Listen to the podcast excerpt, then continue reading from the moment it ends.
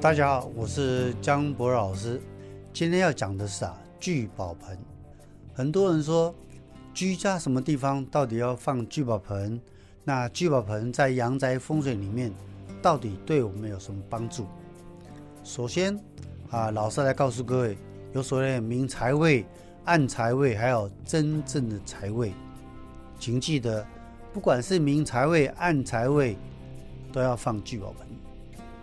那整个房子，房子的风水啊，因为坐向不同，所以它五行就不同，放的聚宝盆也会产生不一样。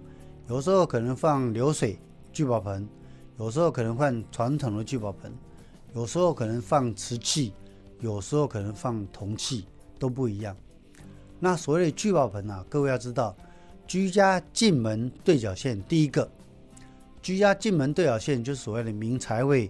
通常是放聚宝盆，聚宝盆就是让你聚财，啊，所以当然只能放聚宝盆。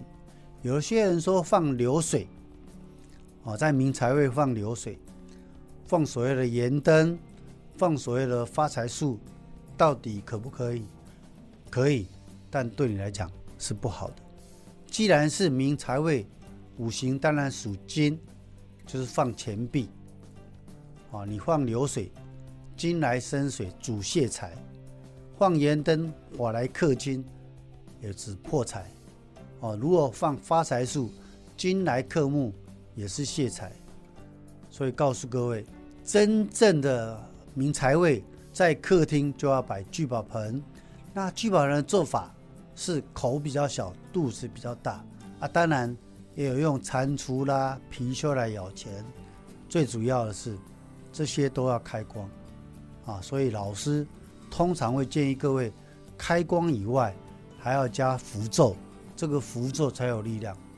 那很多人自己买一个瓷瓶，可能口比较小，肚子比较大，就放在明财的地方，这样能不能招财？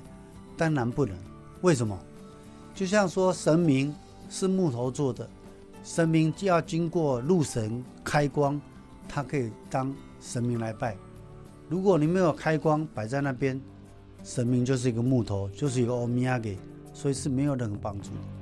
这个道理就像很多的客人喜欢到中南部买那个金鸡，后来他们告诉我说，这个金鸡到底有没有作用？老师跟各位讲，那个是欧米亚给，十万人去求，可能一百几十人变好，等于一千个人才一个人变好。所以这个呢是有什么作用？真正要经过你个人的八字、名字、开光还有地址，这样才能有作用。哦，所以啊，如果你买个东西过如果绕三圈就会有作用，那真的是笑死人，不可能的事情。哦，所以聚宝盆在居家的客厅明财位可以放聚宝盆以外，还可以放貔貅啦、咬钱、一公一母，嘴巴要含着什么？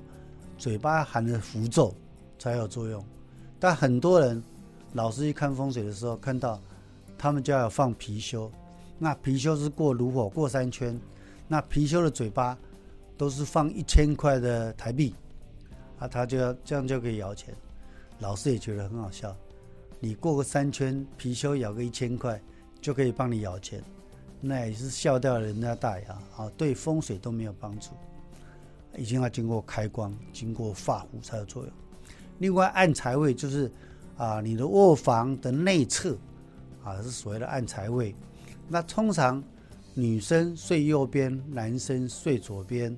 那不管谁睡在内侧，都要放个聚宝盆，主暗财啊。除了正财还有暗财以外，还有居家每个方位的财位都不一样，要根据你家是做什么方向。来看你家真正的财位，比如说坐东向西，它财位可能在北方，那你要在北方摆个流水，因为北方五行属水，水水比旺就要摆流水，每个方位都不一样，都要摆上不同的东西。那讲到这里，聚宝盆能够让你生财，也能让你存钱，所以聚宝盆请记得一定要经过开光，开光一定要你的八字。名字还有地址，那很多人，比如说他到莺歌买一个瓷器，哦，口大肚小，这样当聚宝盆有没有作用？这样是没用的。为什么没用？阿里亚伯开工，啊，阿伯维护啊，什么样的作用？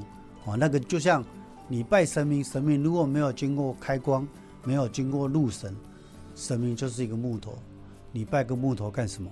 哦，你拜那个有什么作用？那还有更多好笑的客人，家里摆了貔貅，啊，他告诉我说，这个貔貅就炉火绕三圈。那早上的时候呢，貔貅头朝外面，啊，晚上咬钱回来，貔貅就要摆上背面，就要咬到里面去。老师就跟他讲说，你这个头壳坏掉早上每天就要把貔貅朝外面，晚上朝里面。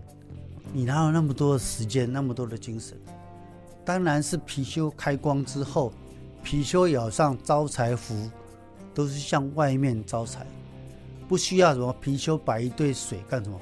那种细的米家貔貅蟾蜍，那种细的米家有时候木头做的，有时候铜做的，他帮你吃水，真的好笑哦。所以不要再摆貔貅啊，前面放一杯水，啊，也不要摆檀香。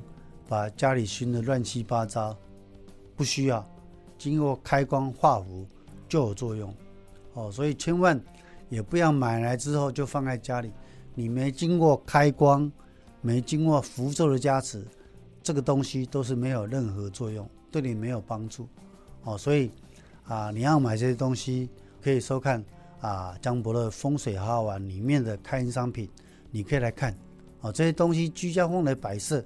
磁场只要摆对了，对你的帮助就很大啊！所以为什么很多人都会摆上这些东西？因为貔貅、蟾蜍、大象啊、狮子咬件都是招财的神兽。